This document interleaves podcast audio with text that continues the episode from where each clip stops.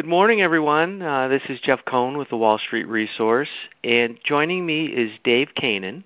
He's the chairman of Barbecue Holdings. Good morning, Dave. Good morning, Jeff. Good to be here. Thanks for joining us.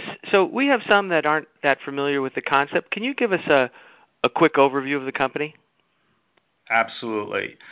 BBQ Holdings is a holdco structure. Uh, we have four brands currently the largest one is Famous Dave's. We're known as America's Best Barbecue. Uh, then we have Granite City, which is a craft brewery scratch kitchen concept. Uh, then we have one store in the Chicago suburbs called Real Urban Barbecue, and we'll get to that uh, for, further down the road in the interview. Uh, ex- I'll explain to you why we bought that and what its desirable attributes are and so forth.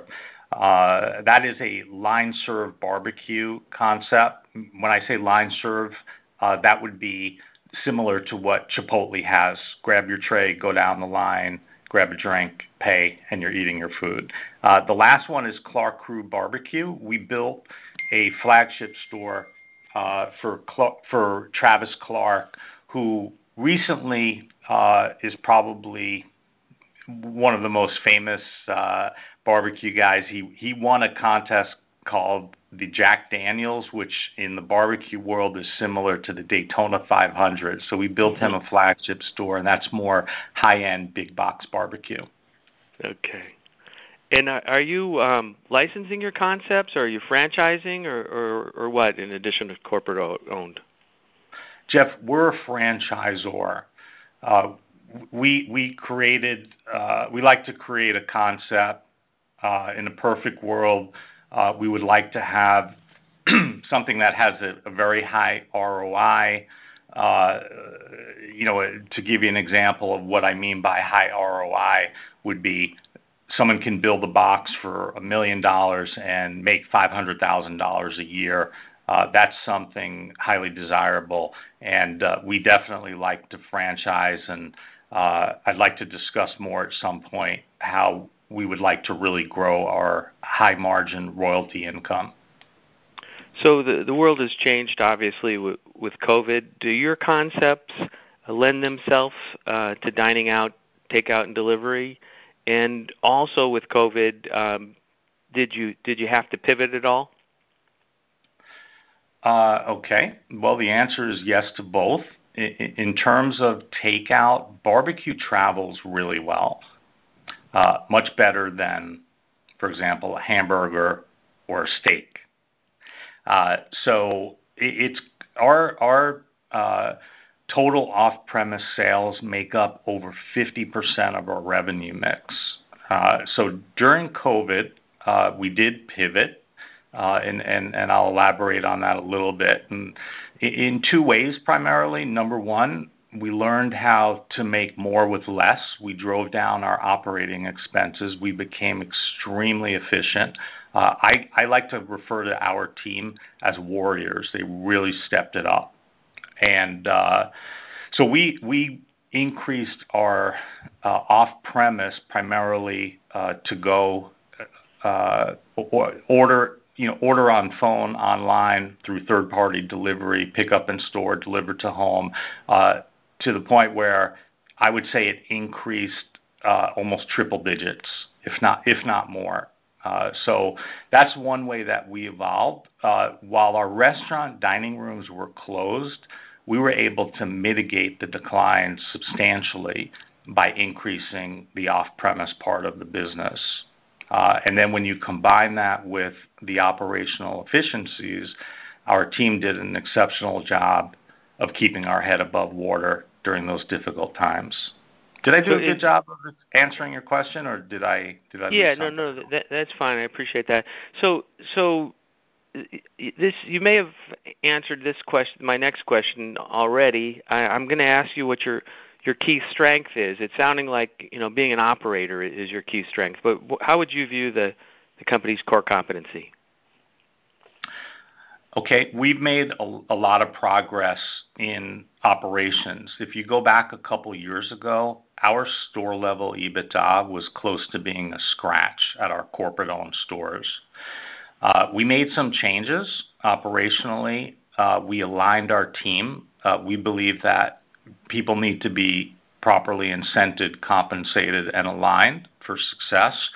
And during uh, COVID, uh, we started to see meaningful results from those operational initiatives. Uh, as far as in a more general way, when you ask what would you say our strengths are? Well, right now, yes, we are improving meaningfully as an operator. But I would say at the core, our strengths are executing exceptional barbecue food. That's what I like to say, cooked with love. Even though we're a chain restaurant, if you know Dave Anderson and our team members, uh, we're not looking to put out something that's just okay or good enough.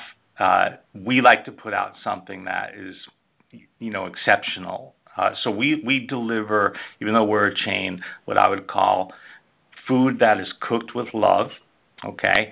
And uh we also like to train uh, and teach others to do the same, meaning our franchisees, our fellow uh, investors. The other thing I would add to that is great hospitality. People could go anywhere, you know, for food. It's really important that when they come into our restaurants, they feel better when they walk out. Not only do they have a great meal, but that they were treated well, that they were greeted appropriately. Uh, so we want people to walk out happier than when they walked in, and I think we do that really well. Very nice.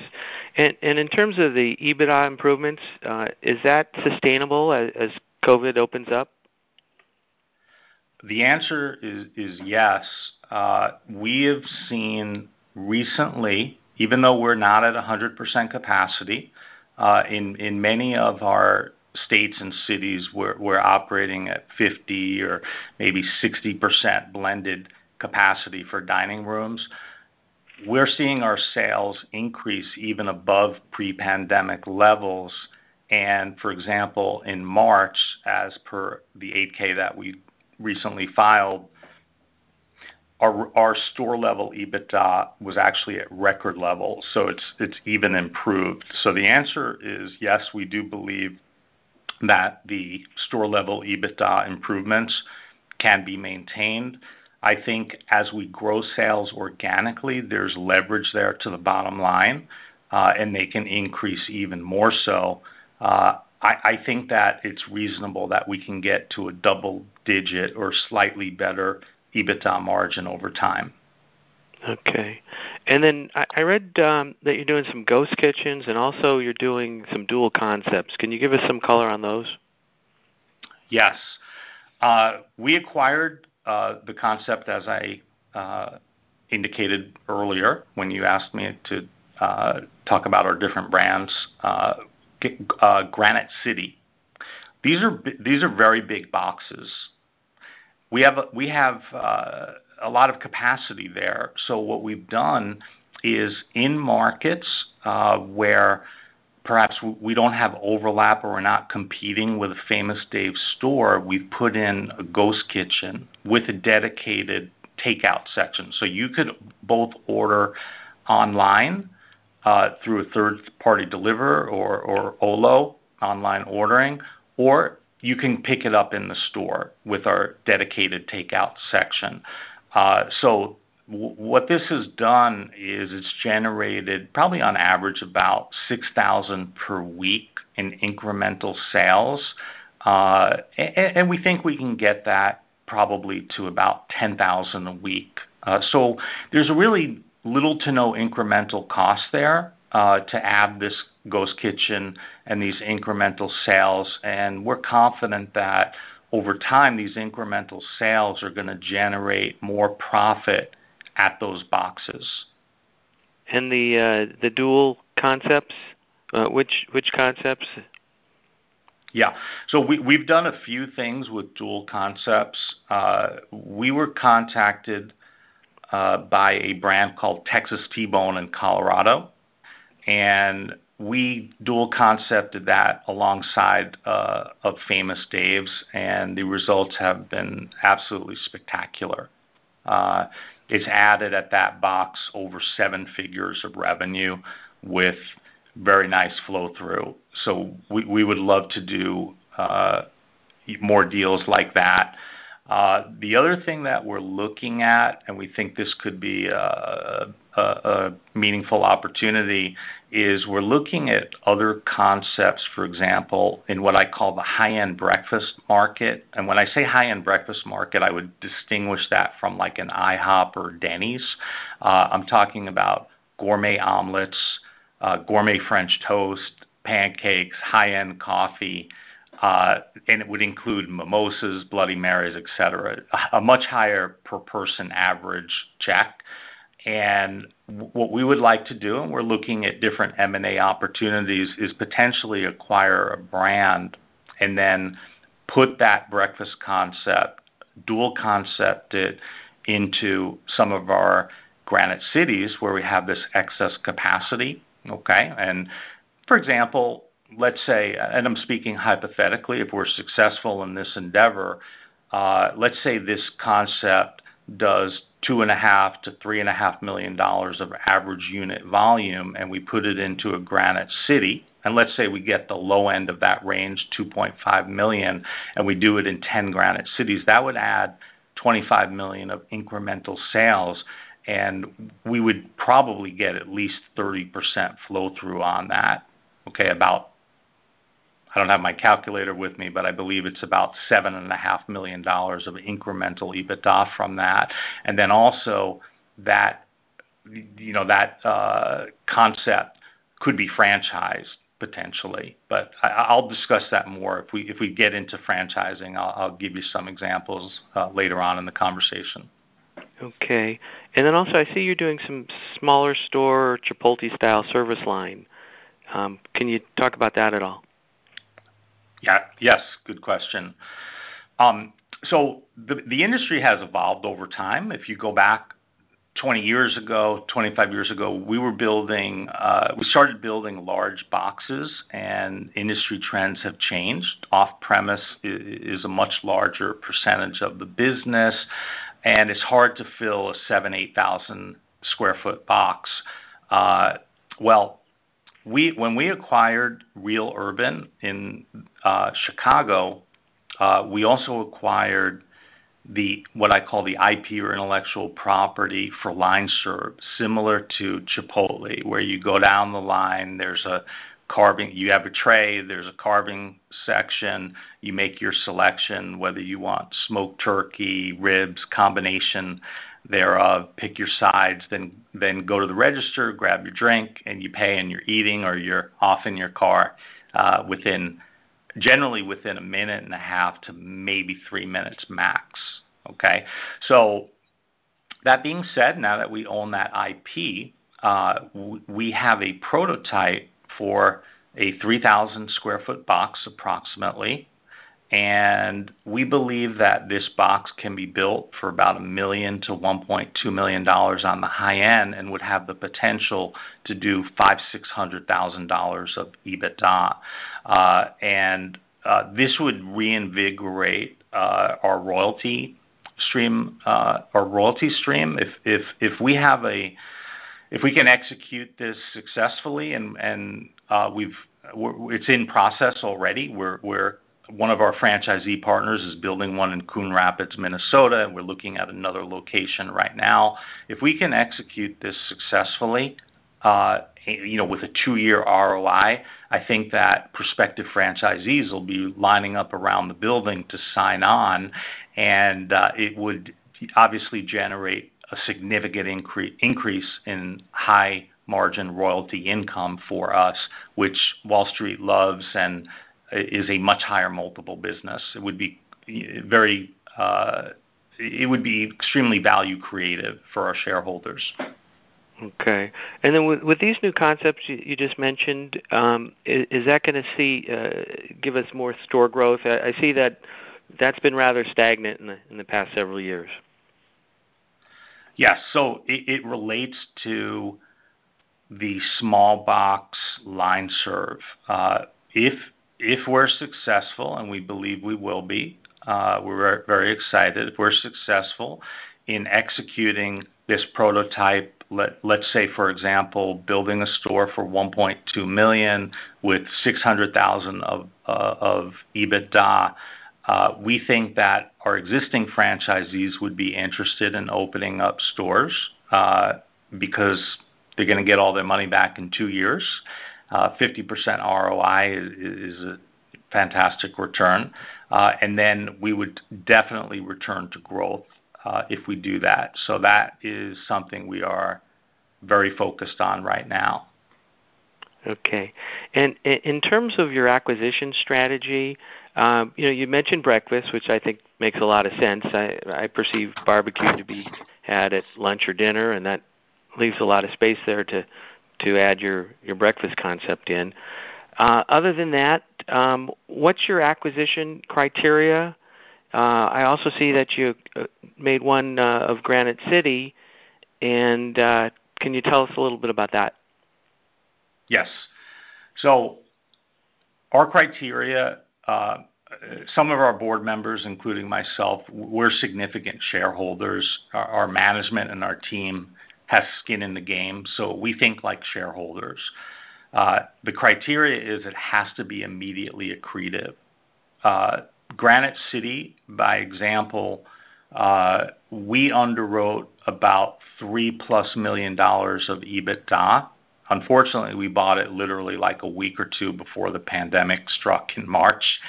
So we haven't yet fully realized that incremental cash flow, but we will be see we expect to see it this year. So we would like to do deals like that, where we can buy 3 million plus of EBITDA for 5 million or $4.5 million. A 50% or better ROI is value creative for our shareholders. So it has to be immediately accretive.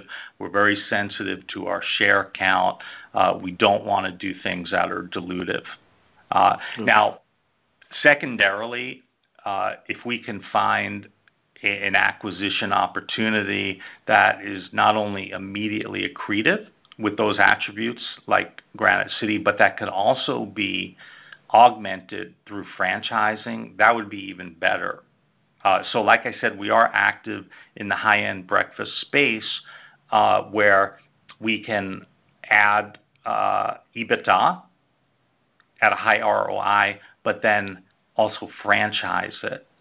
Uh, because we have very good relations with our existing franchisees, and many of them operate multiple concepts. And what I mean by that is they may be a Famous Dave's franchisee, but they're also a franchisee of Popeyes, Burger King, Chili's, etc. So we think we have a nice captive market that if we uh, have a, a good concept with really compelling ROI opportunities, we think that uh, many of our captive franchisees would like to invest in it. And then, of course, there's uh, you know the world outside of our existing network that would be interested.